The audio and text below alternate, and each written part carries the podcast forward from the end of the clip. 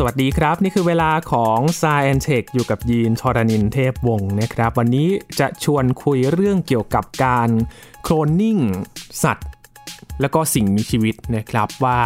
ตอนนี้เนี่ยความเป็นไปได้ของการโคลนนิ่งเนี่ยมี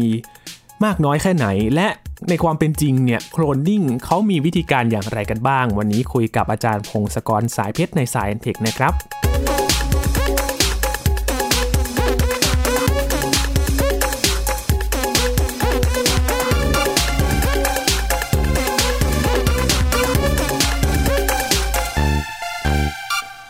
การโคลนนิ่งหลาย ๆ คนอาจจะเข้าใจในหลักการเบื้องต้นนั้นนะครับ นั่นก็คือการที่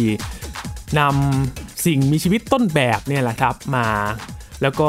มาเรียกได้ว่าผ่านกระบวนการทำให้เป็นอีกตัวหนึ่งขึ้นมา หลายๆ คนอาจจะเคยดูภาพยนตร์นะครับ บางเรื่องเนี่ยอาจจะเอาสิ่งมีชีวิตเนี่ยเอาไปเข้าตู้เอาไปแช่อะไรสักอย่างหนึ่งแล้วก็ไปโคลนนิ่งออกมาเป็นหลาย ๆ ตัวก๊อปปี้ก๊อปปี้ออกมานะครับ แต่ความเป็นจริงแล้วโคลนนิ่ง ในหนังมันจะเป็นไปได้แค่ไหนและความเป็นจริงเนี่ยเขาโคลนนิ่งกันยังไง วันนี้มาหาคำตอบกับอาจารย์พงศกรสายเพชรสวัสดีครับอาจารย์ครับ สวัสดีครับคุณยีนครับ สวัสดีครับท่านผู้ฟังครับ อาจารย์ครับโคลนนิ่งในหนังกับความเป็นจริงมัน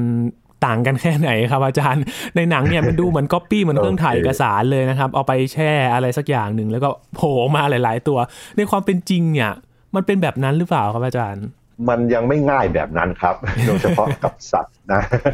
นะหนังเขาก็คือในภาพยนตร์เขาก็พยายามจะดูว่าในอนาคตถ้าเกิดเรามีเทคโนโลยีวิเศษเยอะแยะไปหมดเนี่ยมันจะเป็นยังไงอะนะแต่ว่าตอนนี้ปัจจุบันเนี่ยมันก็ยังไม่เป็นอย่างนั้นนะครับโคลนนิ่งเนี่ยมนุษย์ก็คือพยายามใช้เทคนิคต่างๆเนี่ยเพื่อเพิ่มจำนวนสิ่งมีชีวิตต้นแบบนะครับบางทีก็อาจจะไม่ใช่สิ่งชีวิตทั้งอันก็ได้อาจจะเป็นสารพันธุกรรม เช่น RNA DNA บางส่วนก็ได้ อันนี้ใช้เยอะเลยมาใช้เพื่อทำยาทำอะไรต่างๆนะครับหรือแม้แต่การตรวจเชื้อโรคตรวจ DNA ตรวจอะไรเนี่ยก็คล้ายๆ กันคือ มันเป็นขบวนการเพิ่มจำนวนสารพันธุกรรมนะครับ แล้วก็อาจจะเพิ่มไปถึงระดับหลักเซลล์คือเพิ่มจำนวนเซลล์แต่ละอันแต่ละอันให้มันมีเยอะขึ้นเยอะขึ้นโดยที่แต่ละเซลล์ให้เหมือนเหมือนเหมือนกัน แล้วก็อันที่ยากขึ้นมาอีกก็คือ เป็นสิ่งมีชีวิตทั้งตัวเลย คือสิ่งมีชีวิตหลายเซลล์นะครับครับนะก็อาจจะเป็นต้นไม้อาจจะเป็นสัตว์ เป็นสัตว์เลี้ยงลูกด้วยนมอะไรอย่างนี้ก็ได้ มีถึงลิงเลยนะครับเดี๋ยวนี้แสดงว่ามันก็ไม่ใช่แค่สิ่งมีชีวิตที่เป็นสัตว์อย่างเดียว พืชนี่ก็สามารถโคลนนิ่งกันได้ ใช่จริง ๆ สิ่งที่โคลนนิ่งในพืชเนี่ยกลายเป็นเรื่องแบบเรื่องไม่น่าตื่นเต้นแล้วเพราะเราทำกันเยอะมากนะก็คือพวกเพาะชำกิ่งหรือเลี้ยงเนื้อเยื่อเนี่ยอ๋อแบบนี้นี่เองใช่ใช่คือเขาเอาบางส่วนเอาเซลล์บางส่วนจากต้นไม้หรือบางส่วนของต้นไม้เลยนะแล้วก็มาขยายพันธุ์ซึ่ง เราก็ทำมานานพอสมควรนะก็ได้ผลดีแล้วก็ใช้ในทางอุตสาหกรรมเลยนะ คือได้อยากได้ผลไม้อะไรดีๆเนี่ยเราก็จะเพาะชำกิ่งหรือเลี้ยงเนื้อเยื่อเลยครับคือวิธีการเนี้ยเราจะคุ้นเคยมากกว่าเพราะชำกิ่งเพราะเลี้ยงเนื้อเยื่อเนี่ยมันก็คือการคนนิ่งแบบใช่ครับใช่ อันนี้เราก็เลยบอกมันทำเยอะมากเราเลยไม่ตื่นเต้นแล้วเราก็ไม่เราไม่เรียกว่าโคลนเลยด้วยซ้ำนะแต่ว่ามันเป็นเรื่องเดียวกันนะครับ หรือการโคลนในสิ่งมีชีวิตเซลล์เดียวอย่างเงี้ย แค่หมักเหล้าอย่างเงี้ยคือหมักเหล้าทำขนมปังเนี่ยเราโคลนยีสต์เต็มไปหมดเลยให้ให้มันมีการแบ่งเซลล์อันนั้นก็เป็นเรื่องธรรมชาติของมันเลย คือมันแพร่พันธุ์โดยการสร้างแบ่งตัวแบ่งเซลล์ใหม่ขึ้นมาใช่ไหมเพราะฉะนั้นแต่ละอันเนี่ย DNA มันเหมือนเดิม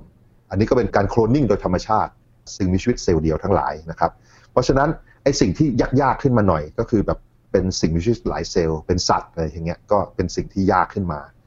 ไอ้ข่าวล่าสุดเนี่ยที่มีเนี่ยก็มีแบบว่า โคลนสัตว์ที่เรียกว่าเฟอร์เรตเฟอร์เรตเท้าดำนะครับ black-footed ferret มันก็เป็นสัตว์ที่อยู่ในสหรัฐอเมริกาหน้าตาเหมือนพังพอนเป็นตระกูลเดียวกันนะแล้วก็คล้ายๆว่าสิ่งที่อันนี้ตื่นเต้นขึ้นมาก็เพราะว่าไอ้เซลล์ที่มาทำให้เกิดโตขึ้นมาเป็นเฟอร์เรตตัวเนี่ยเป็นเซลล์จากเฟอร์เรตที่ตายไปแล้วตั้ง 30 ปีนะคือแต่แช่แข็งไว้ ก็คือเอาเซลล์ที่แช่แข็งไว้ แล้วก็เอามาทำขบวนการให้เกิดเป็นตัวอีกที อันนี้ก็เลยเป็นข่าวที่น่าสนใจขึ้นมา แต่ว่าก่อนที่มาพูดถึงไอ้ตัวเนี้ยเราพูดถึงการโคลนนิ่งโดยทั่วไปว่าเป็นยังไงก่อนโคลนนิ่งในสัตว์นะครับนะโคลนนิ่งในสัตว์เนี่ยก็มีวิธีแบ่งเป็น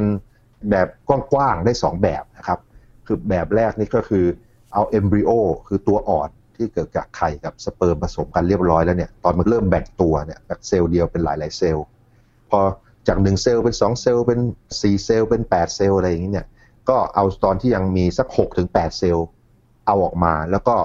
ตัดตัดมาด้วยเข็มแก้ว ตัดตัดมาเป็นสองชิ้นเลย ตอนแรกสมมุติมี8เซลล์เนี่ยแล้วก็แบ่งเป็น2ก้อนก้อนละ4เซลล์นี่ก็ต้องทำผ่านกล้องจุลทรรศน์นะนะคนก็มองแล้วก็เอาเข็มที่ทำจากแก้วเนี่ยไปจิ้มจิ้มจิ้มหั่นมัน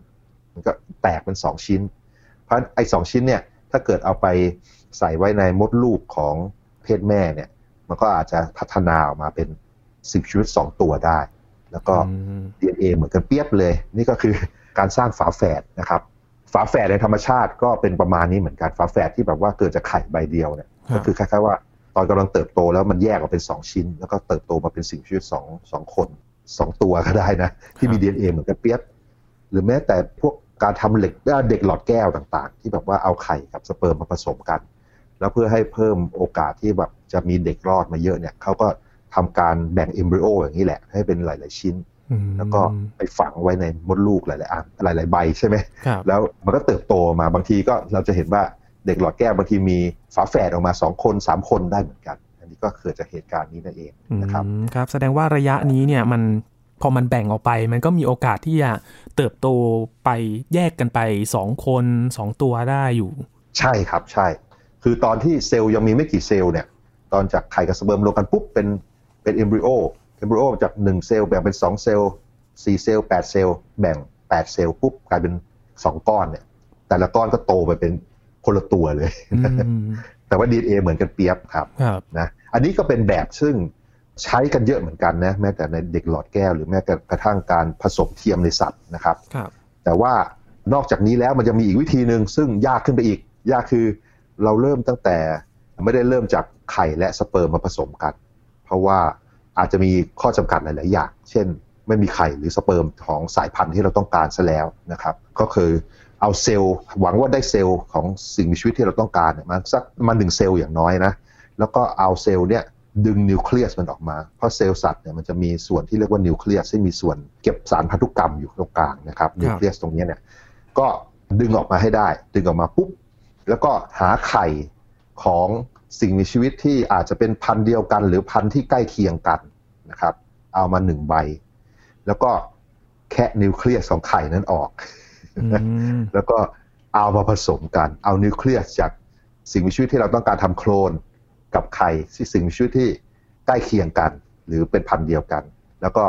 เอามาผสมกันปุ๊บกลายเป็นไข่ที่มีนิวเคลียสใหม่ขึ้นมา แล้วก็เอาไข่เนี่ยไปเลี้ยงในเพศแม่อีกตัวนึงแล้วก็ มันก็ค่อยๆเติบโต ซึ่งวิธีทำอย่างเนี้ยโอกาสที่จะออกมาเป็นสิ่งมีชีวิตอีกตัวเนี่ยมันต่ำพอสมควรต้องทำเป็นร้อยครั้งเลยกว่าจะสำเร็จสักครั้งหนึ่งนะครับ ก็ยกตัวอย่างก็ตัวแรกที่ดังมากๆ ก็คือในสัตว์เลี้ยงลูกด้วยนมเนี่ยก็คือแกะดอลลี่แกะดอลลี่ก็ทำมาสำเร็จเมื่อปีหนึ่งเก้าเก้าหกนู่น ก็ยี่สิบกว่าปีแล้วไอ้แกะดอลลี่เนี่ยเขาต้องทำไข่อย่างเงี้ยเอาไข่มานิวเคลียสผสมกันอย่างเงี้ยตั้งสองร้อยกว่าครั้งก็กว่าจะรอดมาตัวนึงนะ โดยที่แกะดอลลี่เนี่ยเขาทดลองโดยเอาแกะมาหนึ่งตัว แกะที่แบบว่าจะเป็นต้นแบบ แล้วก็เอาเซลล์มาจากเต้านมของมัน เซลล์จากเต้านม คือเขาทดลองหลายๆอันเนี่ยก็อันนี้ทดลองเต้านมด้วย แล้วก็เอานิวเคลียสจากเซลล์เต้านม ไปแทนที่นิวเคลียสในไข่ในเซลล์ไข่ แล้วก็ไปฝังในครรภ์ของแกะตัวอื่น แล้วก็รอไปพอทำอย่างนี้สองร้อยกว่าครั้ง มันก็มีลูกมีแกะออกมาสองสามตัวมั้ง แล้วก็รอดมาตัวเดียวรอดมาตัวเดียว ก็คือเป็นแกะดอลลี่นั่นเองนะครับแต่หลังจากนั้นเนี่ยก็มีการทดลองทำโคลนนิ่งประเภทนี้ประเภทที่รวมนิวเคลียสกับไข่เนี่ยในสัตว์หลาย ๆ ชนิดเลย แล้วก็ได้ผลดีขึ้นนะครับ แต่มันก็ยังยากอยู่คือต้องทำหลาย ๆ ครั้งจนกว่ากว่าจะรอดมาได้ครับ แม้แต่ในเมืองไทยเราก็ทดลองนะเราก็แบบทำกับวัวทำโคลนนิ่งวัวก็สำเร็จนะครับ มีความพยายามที่จะโคลนนิ่งกระทิง ก็คือคล้าย ๆ ว่า เอาเซลล์จากกระทิงมา แล้วก็เอานิวเคลียสกระทิงมารวมกับไข่ของวัวทั่วไป แล้วก็ไปใส่ในท้องวัว แล้วก็ผ่าคลอด ซึ่งมันออกมามีชีวิตอยู่ได้ไม่นานครับ แบบว่าไม่ถึงวันอะไรก็ตายมันมันก็มีปัญหาหลาย ๆ อย่าง เพราะว่าคืออย่างแรกเราก็คงทำไม่ได้จำนวนครั้งไม่ได้เยอะพอด้วย แล้วก็อาจจะมีปัญหาหลาย ๆ อย่างที่เรายังไม่ค่อยมั่นใจ ยกตัวอย่างเช่น ระยะเวลาที่ตัวอ่อนกระทิงต้องอยู่ในท้องอะไรอย่างเงี้ย ก็พบว่าที่ออกมามันมีปัญหาเรื่องปอดเรื่องอะไรปอดอาจพัฒนาไม่ไม่ไม่ค่อยสมบูรณ์เนี่ยก็ตายได้ ก็ต้องทำกันต่อไปนะ ถ้าเกิดจะให้สำเร็จก็ต้องลองต่อไป แต่ว่าตอนนี้กระทิงเนี่ยก็พอได้เหมือนกันในบางประเทศแถวๆนี้ก็ทำได้ แต่ว่า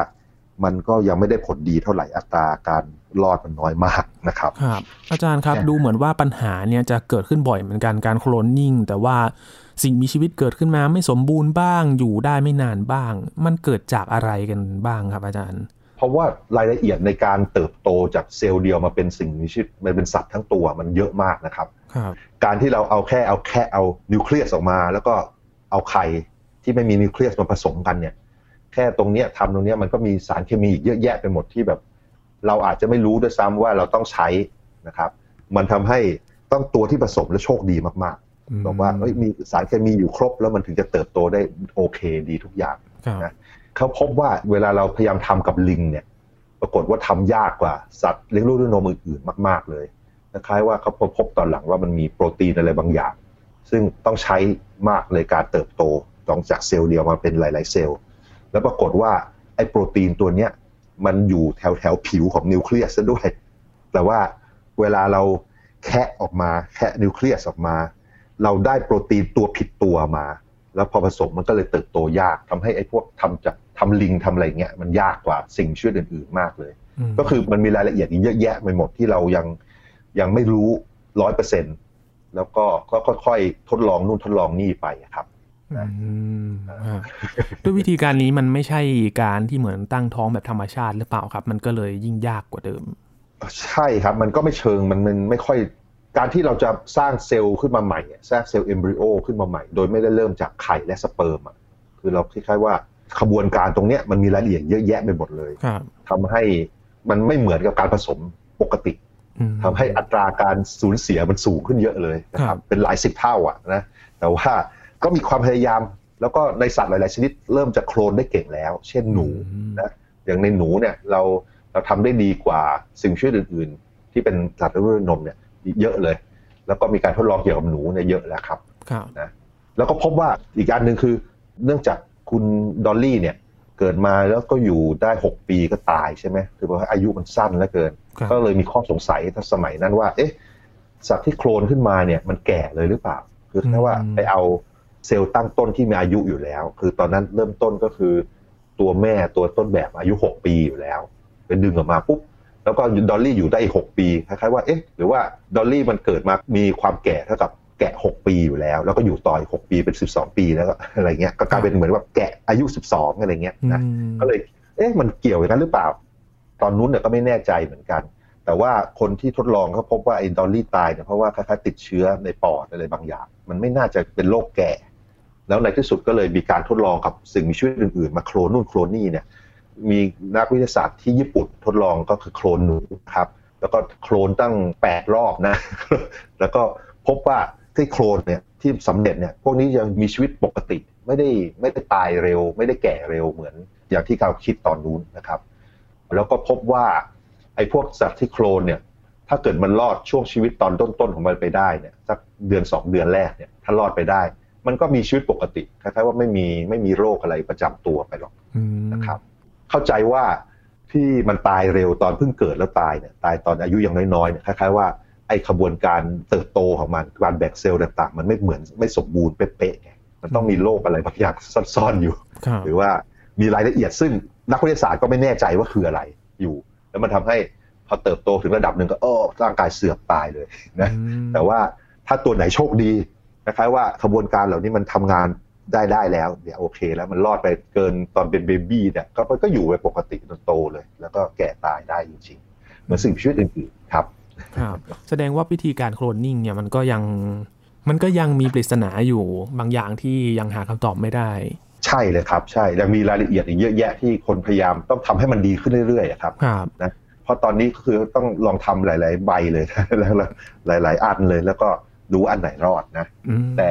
ถึงกันนั้นเนี่ยมันก็มีบริษัทรับโคลนรับโคลนสัตว์เลี้ยงนะมีบริษัทเลยครับอาจารย์ ใช่ใช่ครับ มีหลายแห่งในสหรัฐในเมืองจีนอะไรเงี้ยนะคือสมมุติว่าเรามีสัตว์เลี้ยงตอนนี้เขารับโคลนหมากับแมวนะครับ ถ้าเกิดสัตว์เลี้ยงเราตายแบบเงี้ย ถ้าเกิดเราเก็บเซลล์เขาไว้นะ อาจจะวางแผนเก็บเซลล์ไว้ก่อนแล้วแช่แข็งไว้ แล้วก็เอาเซลล์เหล่านี้ไปโคลนแล้วหวังว่าจะได้สัตว์ที่หน้าตาเหมือนเดิม แต่ อย่างแรกต้องระวังนะครับ สมมุติว่าไปโคลนแมวเนี่ย บางทีขนแมวมันลายมันไม่เหมือนเดิม เพราะว่าคล้ายๆว่าขนแมวเนี่ยมันไม่ใช่เกิดจาก DNA อย่างเดียวครับ มันเกิดจากสภาพแวดล้อมตอนเซลล์เติบโตตอนลูกแมวเติบโตด้วยสารเคมีต่างๆ ที่อยู่รอบๆ ลูกแมว เพราะฉะนั้นมันอาจจะมี DNA เหมือนกับแมวที่เราเลี้ยงเลยนะ แต่ว่าลายอาจจะไม่เหมือนกันเปียบก็ได้นะครับอันนี้ก็ต้องระมัดระวังคือใครไปจ่ายเงิน เขาคิดเงินตั้ง สำหรับแมวตั้งล้านบาทเนี่ยแล้วก็สำหรับสุนัขนี่ตั้งล้านห้าแสนต้องเศรษฐีต้องเศรษฐีจริงๆรักรักมากจริงๆเดี๋ยวไปโคลนนะครับนึกขึ้นได้แล้วครับมันจะมีข่าวช่วงที่แบบว่าสัตว์เลี้ยงตายแล้วเจ้าของนะคิดถึงมากก็เลยเอาไปโคลน เพื่อที่จะได้เหมือนสัตว์เลี้ยงที่เคยเลี้ยงที่เคยจากไปแบบนี้ใช่ไหมครับ ใช่ครับ แต่สิ่งที่ได้มามันไม่ใช่ไม่ใช่สัตว์เลี้ยงตัวเดิมอะนะใช่ไหมอย่างน้อยมันจำอะไรไม่ได้อะมันไม่มันไม่มีความจำร่วมอะไรกับเรานะครับ อาจจะหน้าตา DNA อะไรเหมือนกัน แต่ว่ามันไม่ใช่ตัวเดิมหรอกนะแต่ว่ามันก็มีบริษัทรับทำอย่างนี้ แล้วก็หนึ่งในบริษัทนั้นเนี่ยชื่อไวเจนเนี่ยที่อเมริกาเนี่ยก็เป็นบริษัทที่ช่วยโคลนไอตัวเฟอร์เรตที่เป็นข่าวนั่นเองนะครับคือการโคลนเนี่ยมันก็ทำอย่างนี้แหละทำกับสิ่งชีวิตเต็มไปหมดเลยหลาย ๆ อย่าง ในสัตว์ก็ยากหน่อย แล้วก็ยังไม่ใช่เทคโนโลยีที่เรารู้ดีมากๆนะยังคือยังมีข้อ ข้อลึกลับความผิดพลาดอะไรต่างๆ เยอะแยะไปหมดเลยที่ว่าจะต้องศึกษาเพิ่มเติม แล้วก็การโคลนตอนนี้ถ้าจะให้รอดตัวหนึ่งเนี่ยก็ต้องทำเยอะมากทำเป็นสิบเป็นร้อยครั้งเราจะรอดนะสักครั้งหนึ่งนะครับ แต่ถึงกระนั้นก็ตามมันก็เป็นวิธีซึ่งน่าสนใจมาก เพราะว่ามันสามารถช่วยนำสิ่งมีชีวิตที่อาจจะจำนวนน้อยมากๆ หรือว่าศูนย์พันไปแล้วกลับมาได้นะครับ มันมีการทดลองอย่างน้อยสองครั้งแล้ว คือตัวเฟอร์เรตนี่แหละ เฟอร์เรตเท้าดำอันนี้นะ แล้วอีกอันนึงคือเป็นม้าเร่ร่อน ม้าป่าเร่ร่อน มันเป็นม้าในสหรัฐอเมริกานี่แหละ แล้วก็เมื่อก่อนคนเอาม้าไปเลี้ยง จากเอาม้าจากทวีปอื่นทวีปยุโรปอะไรเงี้ยไปเลี้ยงใช่ไหมแล้วก็ปล่อยม้าแล้วม้ามันก็ไปอยู่ในป่า แล้วก็กลายเป็นม้าป่าไปเลยแล้วสักพักหนึ่งไอ้ม้าป่าเหล่านี้มันก็หายไปหายไปน้อยมากน้อยน้อยน้อยจน จนจำนวนมันน้อยมาก แล้วเขาก็พยายามเพิ่มจำนวนมัน ก็แบบว่าอาจจะ เก็บมาได้สักหลักสิบตัวอะไรเงี้ยแล้วก็แบบมีการผสมพันธุ์กัน แล้วก็คัดเลือกพันธุ์ให้มันอยู่รอดมา แต่ไอ้จำนวนม้าทั้งหลายที่เหลืออยู่เนี่ย มันกลายเป็นว่ามันเป็นญาติที่ใกล้ชิดกันมาก เพราะมันสืบพันธุ์มาจากบรรพบุรุษที่จำนวนน้อยใช่ไหมครับ เพราะฉะนั้นพวก DNA ต่างๆ มันคล้ายกัน ถ้าเกิดมันมีโรคระบาดหรือบางอย่างเนี่ยมันอาจจะตายหมดเลยพร้อม ๆ กันก็ได้ ก็เลยมีความพยายามว่าเออจะเพิ่มความหลากหลายทางชีวภาพยังไงเนี่ย การทดลองอันนี้ก็คือไปเอาเซลล์ แช่แข็งจากม้าที่ตายมาแล้วชาม้าป่าอีกกลุ่มหนึ่งที่ตายมานานแล้ว ตายตั้ง 40 ปีที่แล้ว ก็เอาเซลล์นี่แหละมาแคะนิวเคลียสแล้วก็ไปใส่ผสมในไข่ แล้วก็ไปใส่ในคันของม้าอีกตัวหนึ่งแล้วก็คลอดออกมาเป็นเป็นม้าป่านี่แหละ แล้วก็เอาม้าป่าตัวนี้มาผสมพันธุ์กับกลุ่มมันเอง เพื่อเพิ่มเพิ่มความหลากหลายทางชีวภาพ อันนี้ก็ทำเมื่อสำเร็จเมื่อปีที่แล้วเหมือนกันนะครับ แล้วก็ปลายปีที่แล้วเนี่ยบริษัทเดียวกันเนี่ยก็ทเจ้าเฟอร์เรต เท้าดำหน้าตาน่ารักเนี่ยไอ้เฟอร์เรตเท้าดำเนี่ยมันก็เป็นสัตว์นักล่านะคือจริง ๆ มันกินสิ่งมีชีวิตอีกตัวหนึ่งมันกินพวกกระรอกดินเขาเรียก prairie dog อะ prairie dog มันหน้าตาน่ารักมากเลยมันเป็นกระรอกอ้วนๆแล้วมันก็ขุดดินอยู่แต่มันก็ชอบกินพืชไร่ทั้งหลาย ชาวไร่ชาวนาปลูกอะไรมันกินหมดเลย เพราะฉะนั้น มันก็เป็นศัตรูที่ชาวไร่ชาวนาต้องกำจัดมัน แล้วที่สหรัฐเนี่ยเขาก็กำจัดมันแบบใช้ยาพิษมั่งยิงมันมั่งอะไรเงี้ยตายหมดตายจนจำนวนมันน้อยน้อยน้อยไอ้เฟอร์เรตที่กินในพวกนี้ก็เลยสูญพันธุ์ตามด้วยแล้วก็เลยเกิดเหตุการณ์ที่อ้าวทำไงดีเลยเนี่ย ก็เลยมีการพยายามจะอนุรักษ์มันขึ้นมา ก็มีแบบว่า ตอนแรกมันหายไปหลายปีเลยล่ะ แล้วก็เขาคิดว่ามันสูญพันธุ์แน่แล้วไม่มีจนกระทั่งไม่นาน ไม่กี่ปีที่ผ่านมาเนี่ยมันมีหมาไปคาบศพมัน หมาไปคาบซากของไอ้เฟอร์เรตนี่กลับมา ทุกคนก็เลยตกดีใจกันใหญ่ เอ๊มันยังยังมีอยู่ในป่านะเนี่ยแต่น้อยมาก เขาก็เลยไปพยายามไปจับมาแล้วก็มาแบบเลี้ยงมัน แล้วก็ให้มันผสมพันธุ์พยายามเพิ่มจำนวนอะไรเงี้ยครับเพื่อเพิ่มความหลากหลายทางชีวภาพนี่ก็เหมือนกันก็คือ จับจากที่ไกลๆหน่อย แล้วก็พยายามเอาเซลล์มาผสมกันในที่สุดนี่แหละครับไอตัวที่เพิ่งโคลนมาเนี่ยก็เอาจากเซลล์จากสิ่งมีชีวิตที่ตายไปแล้ว ตัวที่ตายชื่อวิลล่านะ วิลล่าเป็นตัวเมีย แล้วก็ตายเมื่อ 1988 ก็คือ 30 ปีที่แล้วนะ แล้วก็เอาเซลล์ที่แช่แข็ง คือเซลล์ที่แช่แข็งเนี่ยปรากฏว่ามันมีสถานที่ที่แช่แข็งเซลล์ต่างๆ เซลล์ที่สัตว์ที่มันหายากแล้วก็สูญพันธุ์เนี่ยที่ซานดิเอโกเขาเรียก frozen zoo หรือว่าสวนสัตว์แช่แข็ง เก็บเซลล์ต่างๆเต็มไปหมดเลย ก็ไปเอาเซลล์นี่แหละ เอาเซลล์เฟอร์เรตชื่อวิลล่าเนี่ยที่ตายไปนานแล้วเนี่ย เอามาแล้วก็มาโคลนอีกตัวหนึ่ง แล้วก็สำเร็จ มีรอดออกมาตัวหนึ่งชื่ออลิซาเบธแอดหน้าตาน่ารักมาก ชื่อน่ารักมากเลยนะใช่ใช่ใช่น่ารักมาก แต่ว่าคนที่เขาโคลนเขาบอกระวังนะอย่าไปอุ้มมันมันกัดนิ้วขาดเลยนะมันเป็นมันเป็นสัตว์ดุร้ายเลยใช่ไหมเพราะว่าจริงมันคล้ายๆ มันคือเสือตัวเล็กๆอะมันกินกินกระรอกอะใช่ไหมเออ เพราะฉะนั้นไปแย่ๆมันกัดนิ้วเลยนะมาดูขัดกับหน้าตายังไงไม่รู้นะครับ ตัวมันน่ารักมากเลย ใช่บางทีอาจจะล่อล่อเราเข้าไปแล้วเรากินนิ้วเราก็ได้ครับ แต่มันก็เป็นความสำเร็จหนึ่งสำเร็จครับก็มันมันยากนะก็ทำเยอะมากกว่าจะรอดมาตัวหนึ่งนะแต่ว่าก็ทุกครั้งที่ทำสำเร็จเขาก็พยายามเรียนรู้ ทุกครั้งที่ล้มเหลวเขาก็เรียนรู้ มันก็คงดีขึ้นเรื่อยๆนั่นในที่สุดเทคนิคก็คงดีขึ้นมากเรื่อยๆนะครับ มีการพูดถึงว่า เออ พอทำอย่างนี้สำเร็จเนี่ยก็อาจจะพยายามทำกับสิ่งมีชีวิตอื่น ๆ ที่สูญพันธุ์ไปแล้ว สุนัขบางพันธุ์ที่หายไปแล้ว สิ่งมีชีวิตที่ในออสเตรเลียที่หายไปแล้วที่อาจจะมีเซลล์เหลืออยู่อะไรเงี้ยอาจจะไปขุดดู เพราะบางที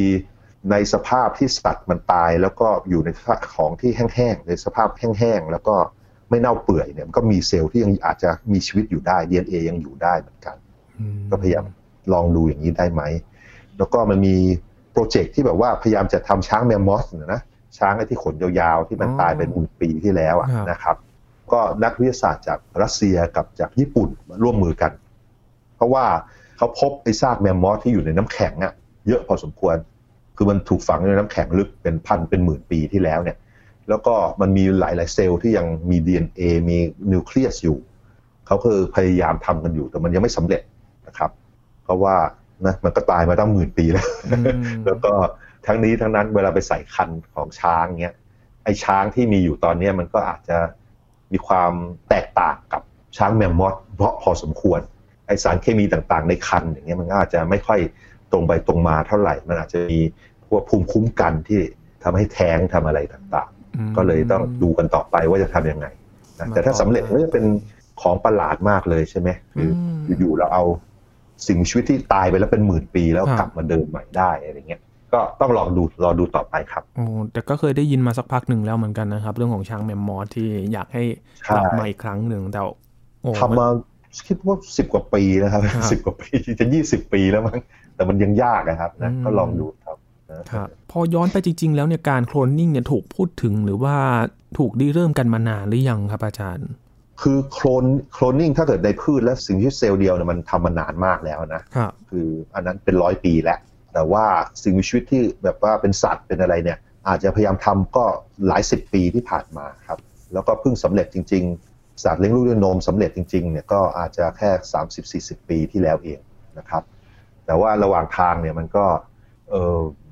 อยากก็ยากเป็นของยากก็ค่อยๆทำมาเรื่อยๆสะสมเรื่อยๆผมเข้าใจว่า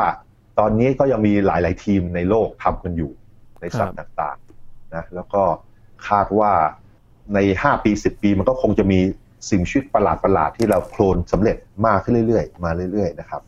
อันนี้ก็ต้องรอดูต่อไปไอ้สิ่งมีชีวิตที่น่าสนใจเนี่ยมันมีตัวที่ที่เขาพยายามทำกันอยู่ตอนนี้คือเขาพยายามไปโฟกัสกับสิ่งชีวิตที่มันจำนวนน้อยลงน้อยลง แล้วก็อาจจะเสี่ยงสูญพันธุ์ครับ ทุกอย่างเลยมีปลา มีอะไรมีหนูมีอะไรทุกอย่าง แล้วบางทีมันก็สำเร็จเหมือนกัน แต่ว่ามันยังไม่สำเร็จในในอัตราที่น่าพอใจเท่าไหร่ครับก็ต้องทำต่อไปครับครับ ก็คือลองหลายครั้งกันอยู่กว่า จะได้สำเร็จมาตัวหนึ่งนี้ก็ยากเหมือนกัน ใช่ครับใช่ครับ ถ้าเกิดหาทางแบบออโตเมตมันอะคือแบบเป็นเครื่องจักรเลยนะ แบบแยกเซลล์แล้วก็ผสมเซลล์แล้วก็คือแทนที่จะทำทีละร้อยอะถ้าเกิดทำมีเครื่องจักรต่างๆ แล้วทำเป็นพันได้พร้อมๆกันเนี่ย มันอาจจะเพิ่มอัตราการสำเร็จได้เร็วมากนะก็ลองรอดูต่อไปมันอาจจะมีเทคโนโลยีที่เกี่ยวกับหุ่นยนต์อะไรเนี่ยมาช่วยด้วยด้านนี้ในอนาคต เพราะตอนนี้ทุกครั้งเนี่ยคนทำตลอด คนทำการผสมแค่นิวเคลียสอะไรต่างๆ ตลอด ถ้าเกิดเราสามารถทำให้มันเป็นเชิงอุตสาหกรรมได้ดีขึ้นอย่างเงี้ยมันก็อาจจะดีแล้วก็เป็นเทคนิคที่ดีใช้ได้ในอนาคตครับครับ มันมีเรื่องต้องห้ามอยู่ไหมครับอาจารย์เรื่องของการโคลนนิ่งเนี่ย อ่า ก็ประเทศส่วนใหญ่ในโลกนะครับ ก็มีกฎหมายห้ามโคลนมนุษย์นะแต่ก็มีคนมีเมื่อสักสิบกว่าปีที่แล้วมีคนเกาหลี มีนักวิทยาศาสตร์ทีมนักวิทยาศาสตร์เกาหลีบอกว่าโคลนเซลล์มนุษย์สำเร็จ แต่ว่าพอไปตรวจสอบจริง ๆ ก็แบบว่าเฮ้ยข้อมูลมัน make ขึ้นมามันข้อมูลมั่วตอนหลังก็เลยแบบเออต้องถอน paper อะไรออกไป แล้วก็ถูกประณามกันเยอะเลย แต่ว่านั่นแหละมีกฎหมายนะครับ ทั่วโลกว่าห้ามโคลนมนุษย์ เพราะว่าอย่างแรก เราจะเอาอยัางไงกับเขาดี สมมติมีชีวิตขึ้นมา ใช่ไหมเขาพ่อแม่เขาคือใครอะไรเงี้ยเขามีสิทธิอย่างไรเทียบกับคนอื่นอะไรอย่างเงี้ยนะก็คือห้าม แล้วก็มีการแบบห้ามโคลนโดยบอกว่าโคลนเอาเซลล์มนุษย์แล้วไปใส่ในครรภ์ของสัตว์อะไรเงี้ยหรือว่าเอาเซลล์เซลล์ของนิวเคลียสของมนุษย์กับสัตว์มาผสมกันอะไรเงี้ยห้ามหมดเลยนี่ก็มีข้อห้ามต่างๆนะครับ เพราะฉะนั้นมันก็ยังไม่เหมือนในหนังที่ว่าในหนังนี่คือ มีการโคลนมนุษย์ออกมาเต็มไปหมดเลยนะใน Star War ก็มีโคลนอะไรนะโคลนวอลอะไรเงี้ยทหารทุกตัวเป็นโคลนอะไรเงี้ยนะมันยังไม่มียังไม่มีเทคโนโลยีเยอะได้เยอะอย่างนั้น แล้วก็นอกจากนั้นยังห้ามกันด้วยนะครับครับก็คือมีเรื่องมนุษยธรรมเข้ามาเกี่ยวข้อง แต่เรื่องความหวังจริง ๆ ก็คือการที่จะมา ต่อชีวิตของสิ่งมีชีวิตที่มันใกล้สูญพันธุ์จริง ๆ นี่แหละว่ามันจะเพิ่มประชากรได้ไหมมีโอกาสที่จะให้พวกเขาเนี่ยกลับมามีชีวิตอีกครั้งได้ไหมนะครับก็มีหลายเรื่องที่ต้องคำนึงถึงของการโคลนนิ่งนะครับที่ เราต้องดูเรื่องของกระบวนการแล้วก็วิธีการว่ามันเป็นอย่างไรกันบ้างนะครับ วันนี้ขอบคุณอาจารย์พงศกรมาก ๆ เลยนะครับยินดีครับ สวัสดีครับ ครับ นี่คือ Science Tech ครับ คุณผู้ฟังติดตามรายการกันได้ที่ www.thaipbspodcast.com รวมถึงพอดแคสต์ช่องทางต่างๆ ที่คุณกำลังรับฟังอยู่นะครับ อัปเดตเรื่องราววิทยาศาสตร์เทคโนโลยี และนวัตกรรมกับเราได้ที่นี่ทุกที่ทุกเวลาครับ ช่วงนี้ ยีนทรณินเทพวงศ์พร้อมกับอาจารย์พงศกรสายเพชรลาไปก่อนนะครับ สวัสดีครับ